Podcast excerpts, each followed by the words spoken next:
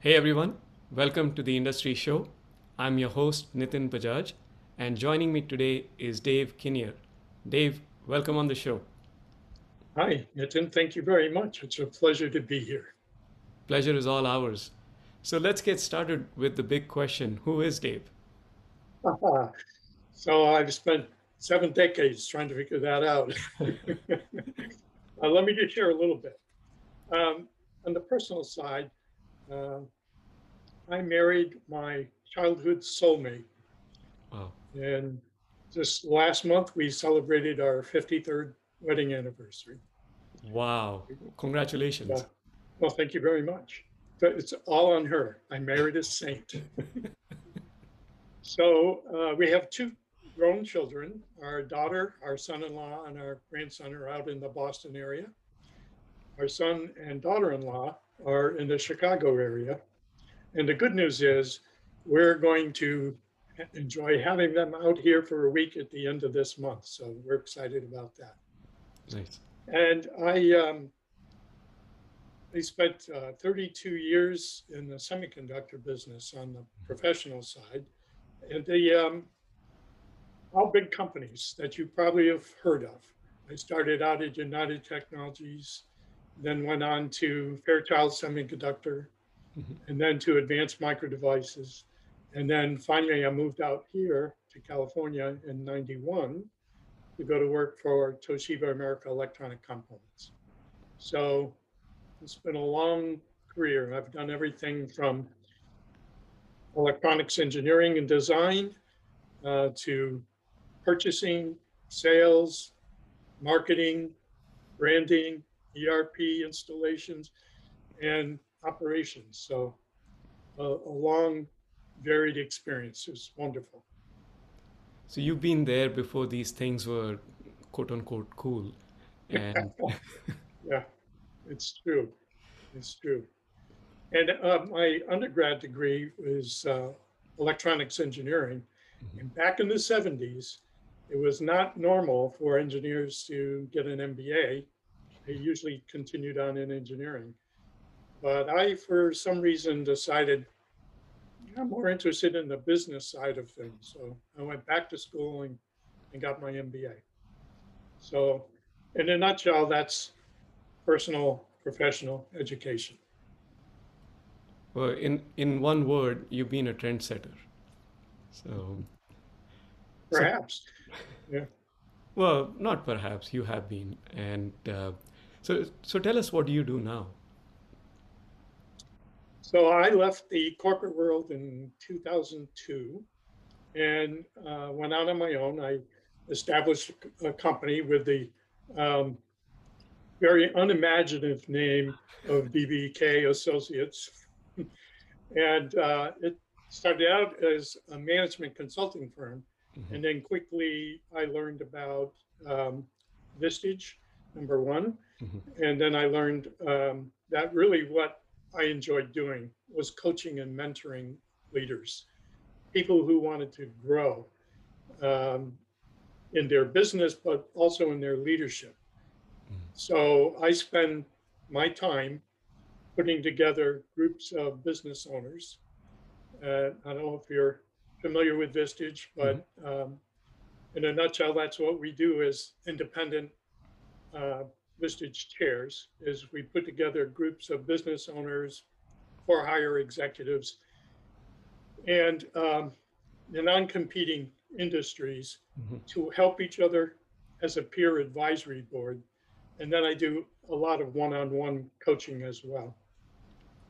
So, and in terms of giving back to the community, I spend a lot of time um, doing pro bono work at the universities here. So Cal State Fullerton, the Center for Entrepreneurship, I help them with their business incubator clients, as well as uh, I also work in the classes with the student teams that are put together to do some consulting. So that's what I do to give back to the community. It's very interesting, very challenging, and it keeps me young. Because those kids are a challenge. They are wonderful. So anybody that tells you our young people are shiftless and don't care and don't want to work. Not true. They're very, very good entrepreneurs, all of them. I agree. And obviously I've heard of Vistage. I haven't been personally associated, but know lots of people that talk really, really positive reviews about the organization. And then, of course, uh, Cal State Fullerton, uh, we just had Anil Puri on the show, and uh, mm-hmm. shout out to J J and yeah. uh, the wonderful work that team is doing there. Uh, tell us about, you know, in, in terms of the, uh, the audience or the ideal customer for D B K, you know, who would that be? And also in terms of the, the geography or the, the amount of industries you serve, as a, uh, I guess, as a customer base. Right, that's interesting. And the pandemic has changed things. I'll, yes. I'll let you know what's new and exciting. Um, you know, Nitin, the, the ideal client for any business coach, any executive coach, is someone who is self-aware, who understands they need to look deeply at their own values um, and check whether they're living their life to those values, um, and is willing to learn from others. They don't have to be the smartest guy in the room, so to speak. Their, their ego is in the back pocket.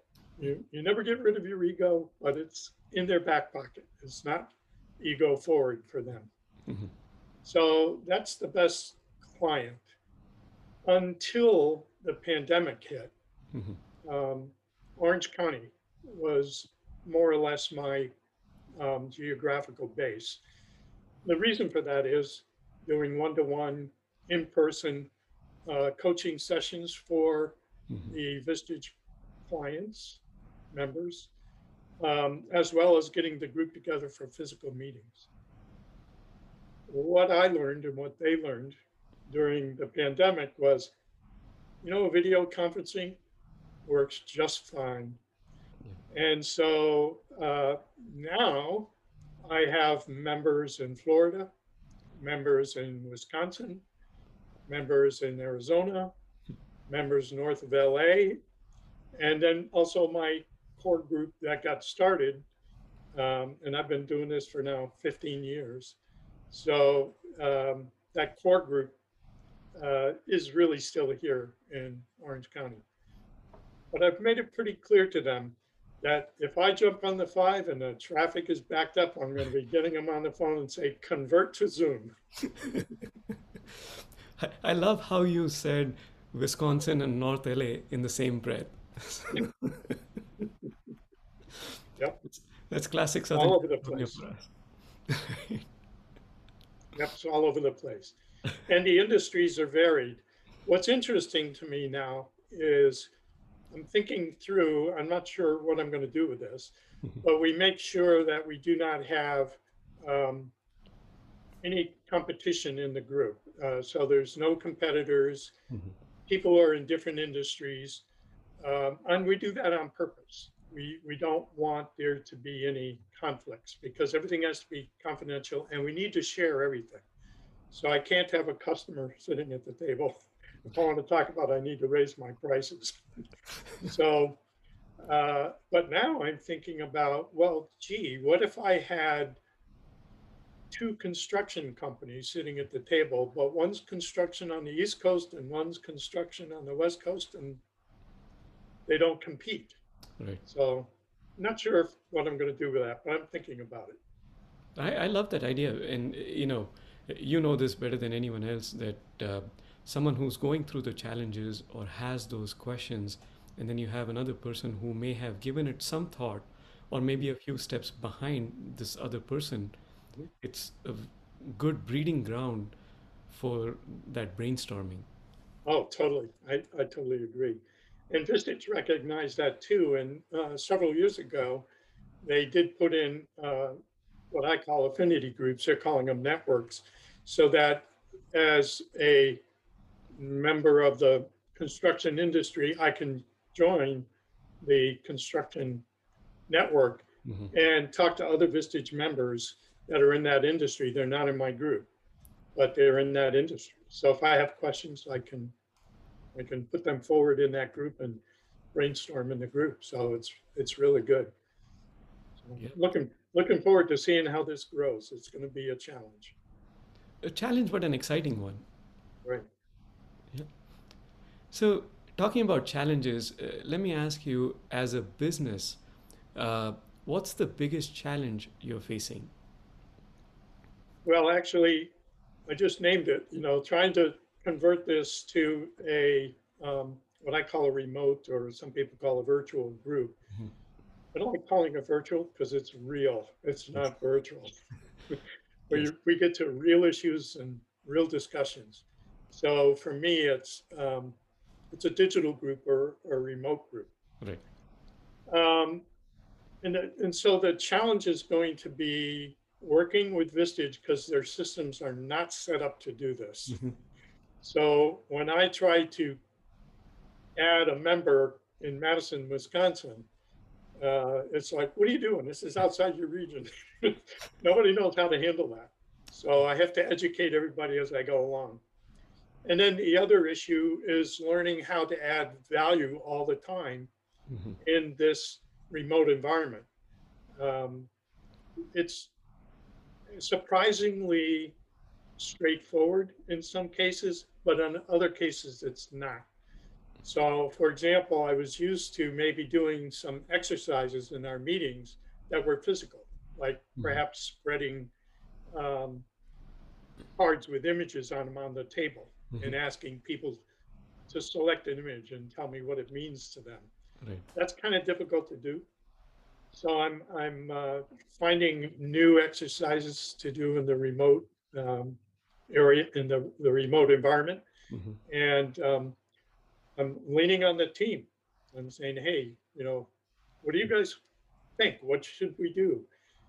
And uh, right now they're all kind of addressing the same thing. We're all looking at, are we going to be bringing people back into the office mm-hmm. one hundred percent? Is it going to be partial? What are we doing? Right. Right. So that's, um, it's a common issue right now for everybody. Yes. And, uh, you know, challenges also bring opportunities. And you did refer to at the start of our call that, you know, your geography has increased. Are there any additional or, you know, along those lines, opportunities that uh, you're specifically targeting?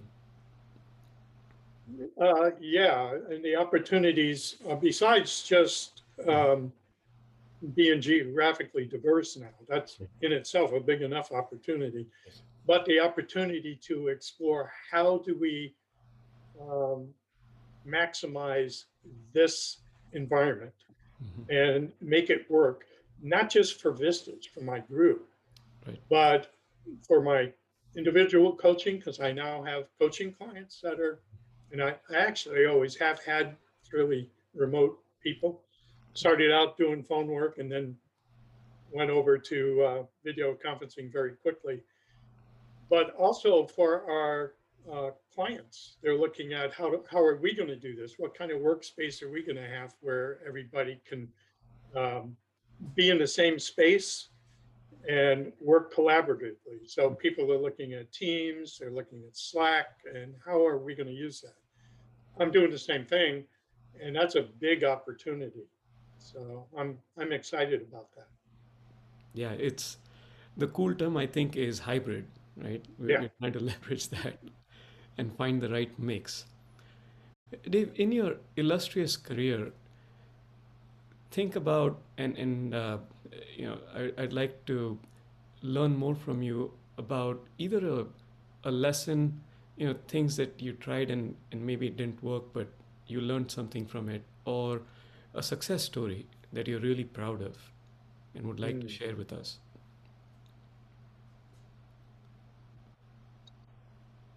So probably the best example of a um, collaborative environment where we had a really big success was one of our members um, was looking to purchase the company that she was a principal in. Mm-hmm. And um, the group helped her through that. Um, we talked about what she should be looking for, what she should be wa watching out for during the whole M and A process. Um, it helped her connect with a wonderful um, financial institution, a bank, mm-hmm. a regional bank here. I won't mention any names, a really good bank. And um, the deal fell through. But the deal fell through because the owner of the business really didn't want to sell. I mean, that was the bottom line. But the members said, but now I've decided I want to be on my own. And so now we're helping her through her startup. It's a little touchy. Sure. It's going to be in the same industry. So um, we're trying to guide her through, okay, don't step on any toes. Be careful how you do this. Yes. And uh, it's a huge success story. They're up in less than six months. Wow. They're making revenue. And um, profit is thin, but they're, they're got some top line. And um, I'm fully expecting that by the end of this year, they will be very profitable. So it's a wonderful story in terms of success from uh, what looked like an opportunity, then looked like a disaster, but turned out to still be an opportunity. That's a beautiful story of, you know, not just a peer group coming in and helping each other out, but also helping someone realize what they really want to do. Right. And the perseverance on her part. Yes. Um, you know, it was not an easy uh, road to hoe. Mm-hmm. And the, the bank that she connected up with in order to buy the existing business just said, no, we don't care. You're starting your own business. We're your bank. Wow. So that's they're helping amazing. Her out. You know, this this journey of ups and downs we talk about as entrepreneurs, you know, it's not all beds of roses, but just before you even get started, having to go through those motions, right. uh, I think in a lot of ways it's a good thing because it only firms up your resolve, right, and makes you even more committed in in many ways. Yeah, totally true. That's one of life's lessons. Yes. Well, talking about life's lessons, let's uh, get some from you. We would love to get some of these one-line life lessons from you, and uh, you know, things that we can learn from, act on, and make them our own. So please share mm. some of your wisdom with us. Well, let's start with the one you just put your finger on, okay. which is adversity. I love the one one line yeah. uh, life lesson. That smooth seas, uh, skilled captain never made. If we don't have some adversity, if we don't have some adversity, we're not going to learn. And uh, you know, I can tell you from firsthand experience as a sailor, the times I learned the most about what yeah. I had to do, what my boat was capable of, was when we were in really not good weather. We used to sail back in New York, we were on the Great Lakes. You know, we used to sail on Ontario.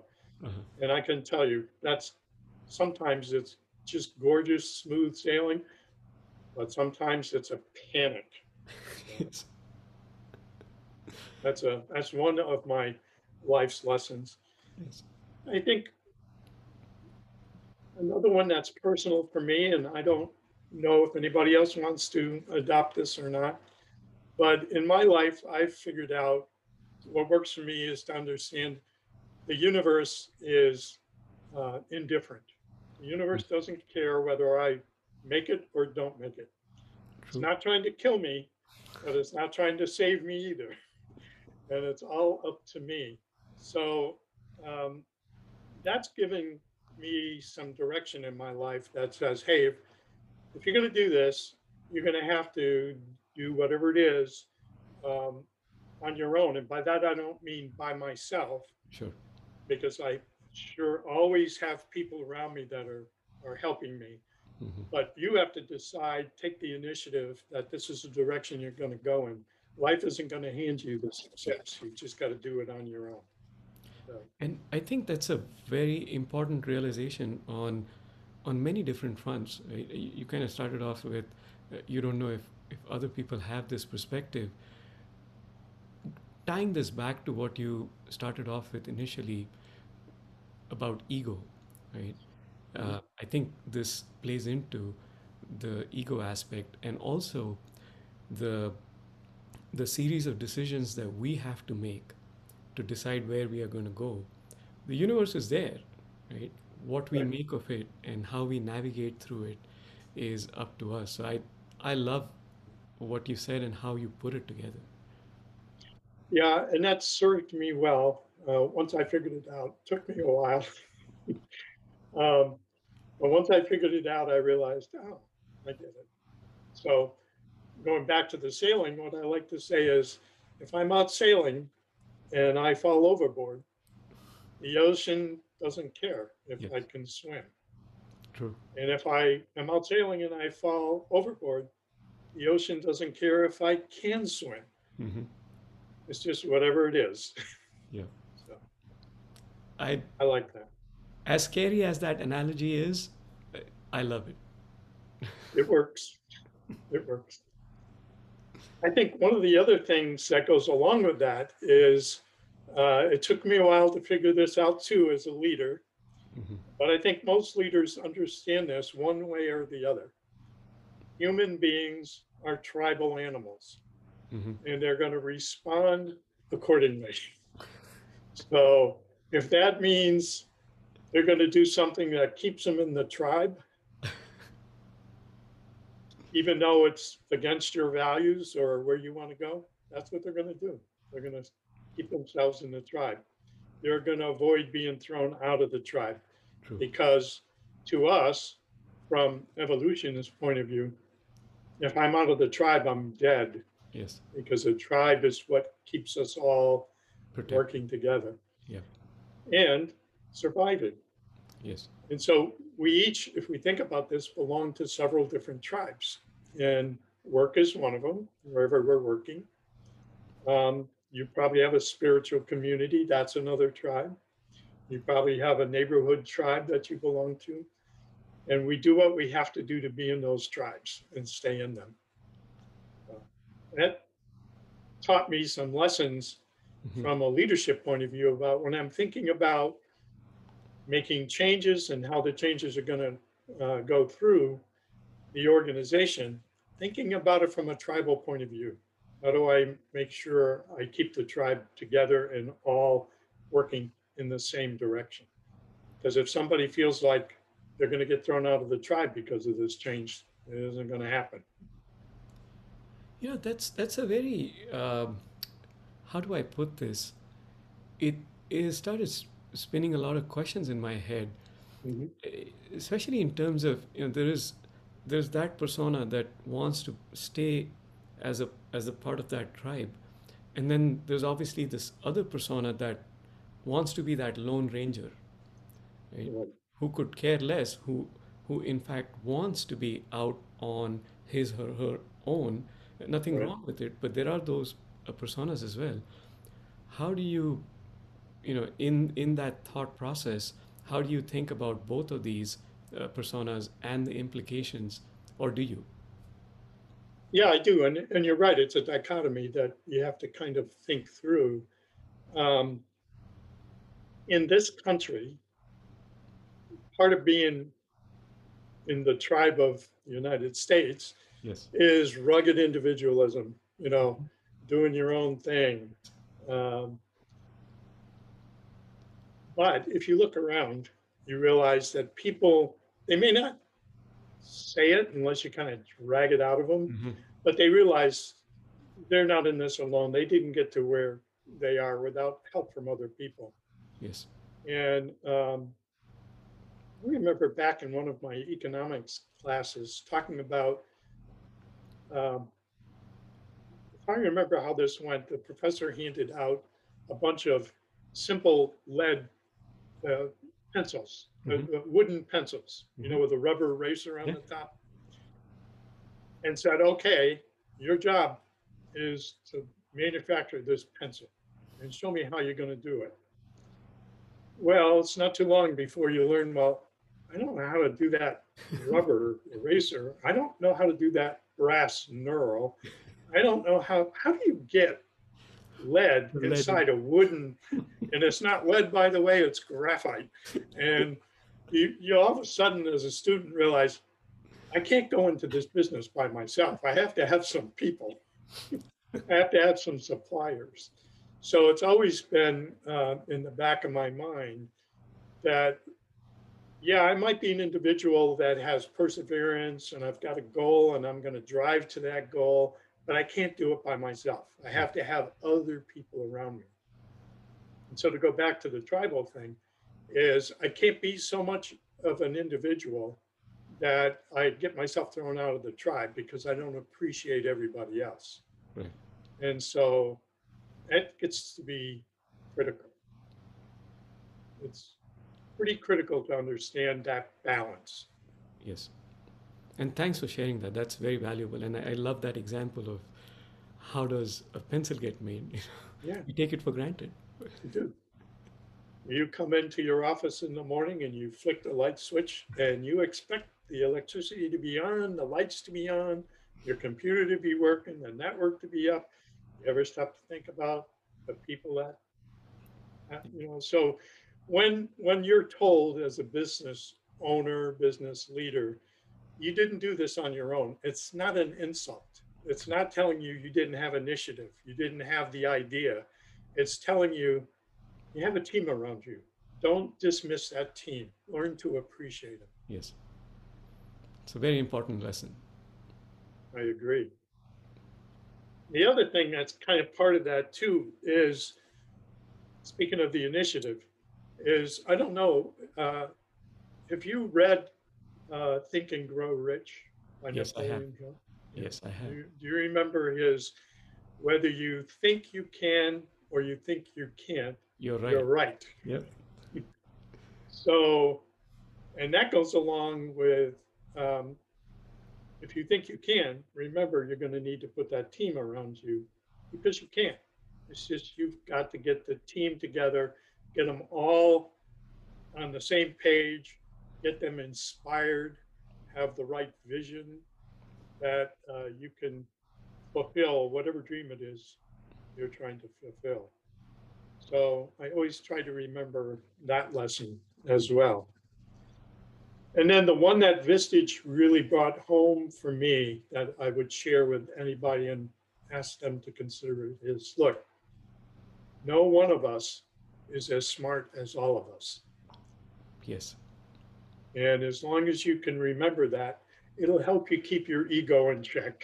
Yes. And it'll help you uh, build a team around you that hopefully has skills you don't have that can add to your goal, whatever it is you're trying to achieve. And um, as a team can work together. The way I like to think about that is I'd much rather be on a championship team than on a team of champions. I love that. I love how you put it. And that in itself is a lesson. Indeed. And it's not mine. It came from, uh, I think Coach Wooden might have said yeah. that. Yeah, and you know, the one thing about these uh, one-line life lessons is we don't care who said it.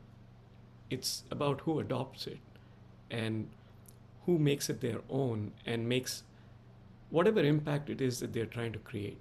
Right? And uh, that's why we don't do attributions with these. It's out there for people to take and make them their own. Right. And I would agree with that. Although, because I do some writing, I do like to give attributions when I'm putting it in writing. I don't want people to think it's mine when it's not. So. True. But that's it. So let me turn the tables on you. Okay. Why do you do this? This is wonderful. I love it. And what? What drives you to do this? What's your why? Well, you answered your question. It is amazing. It is wonderful. And for me, it's it's a very selfish and curious journey. Right? Uh, when I came to the U S in two thousand seven, I was very pleasantly surprised with the success of the Indian community. And that led me to do my doctoral thesis on immigrant entrepreneurs. And I realized two things. One, that this is something I'm really passionate about. And two, I don't want to do this within the academic constraints. Mm-hmm. And that's where the show was born. And over the years, as we've learned, connected, and gotten feedback from our audience, from our guests, we have arrived at this uh, format. And the one-line life lessons really came from this uh, realization that when we have these conversations, there is a lot of wisdom that is being shared. However, we are all busy, and you know there's a lot of uh, you know things coming at us, and uh, a lot of different kinds of stimuli. And what's the best way for for me to absorb this? And uh, you know, I said, well, if if I just had something that I could look at and go, yeah, this makes sense. I want to do this, right? And it literally came about as as a as an output of a, a lazy me thinking, how can I get something actionable? And that's how the one-line life lessons were born. Well, I think it's great. And um, well, you really hit on something. In our country, the immigrant uh, entrepreneurs are amazing. And part of it is they have a different view. There's there's a diversity of experience. Yes. You know, a lot of people talk about diversity and they're talking about cultural, ethnic.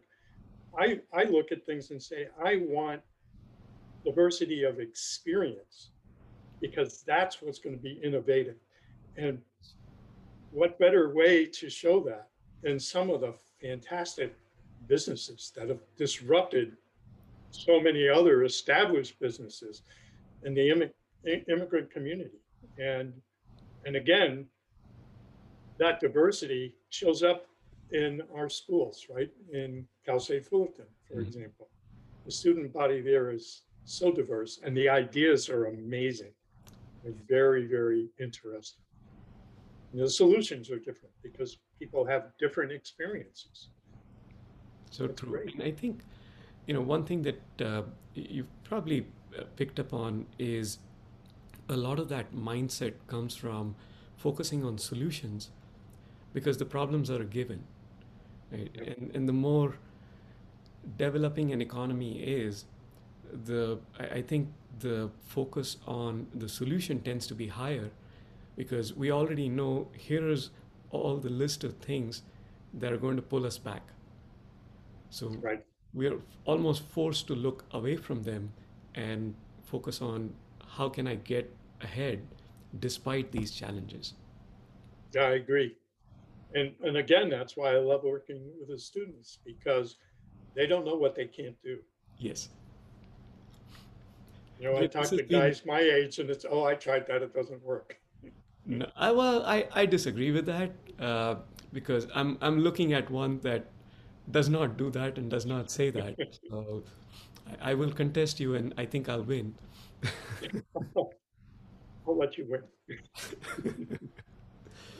Dave, this has been an absolute pleasure. I would love to continue having this conversation and would love to bring you back and maybe even bring some of your mentees uh, that have had these amazing success stories uh, and even stories of failure, because that's one other thing we want, uh, we want to focus on, because there's a lot of learning associated with it. Yeah, I've never learned anything from what I do very well. Yes. I've always learned from when I don't do things well. Yeah, and going back to your sailing example, right? There are days when you want a smooth sail, and then there are days when we want to learn. That's right.